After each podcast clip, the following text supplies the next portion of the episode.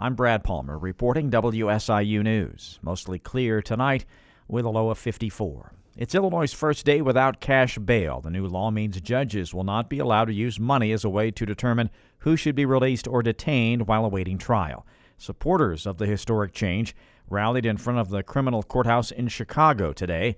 State Representative Justin Slaughter. What we're doing here is reworking our system to address those higher level, more violent, dangerous alleged offenses, but at the same time addressing the vicious cycle of poverty. Today, we embark on a new chapter, a chapter of implementation. Republicans are criticizing the end of cash bail. State Senator Terri Bryant from Murphysboro says this is totally unfair for the victims of crime.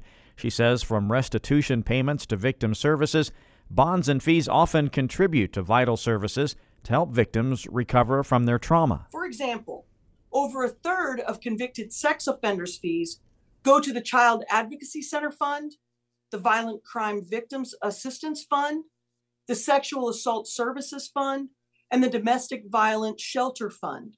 Additionally, $2.5 million in Illinois bond money was applied to victim restitution in 2021. Bryant says the SAFE-T Act takes away this funding without a clear way for many counties to replace it.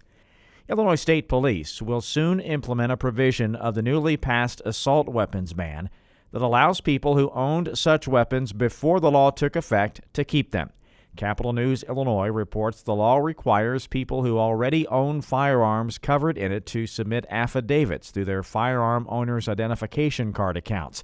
They must also include a statement testifying they have a locking mechanism for each weapon. ISP says people will be able to submit those affidavits electronically starting October 1st. The law was recently upheld by the Illinois Supreme Court, but it still faces additional legal challenges in federal court. State lawmakers passed the ban in January in response to a mass shooting at a 4th of July parade last year in Highland Park that killed seven people and injured or traumatized dozens more. This is Suicide Prevention Month, and the Illinois Department of Human Services is reminding those struggling about an important resource.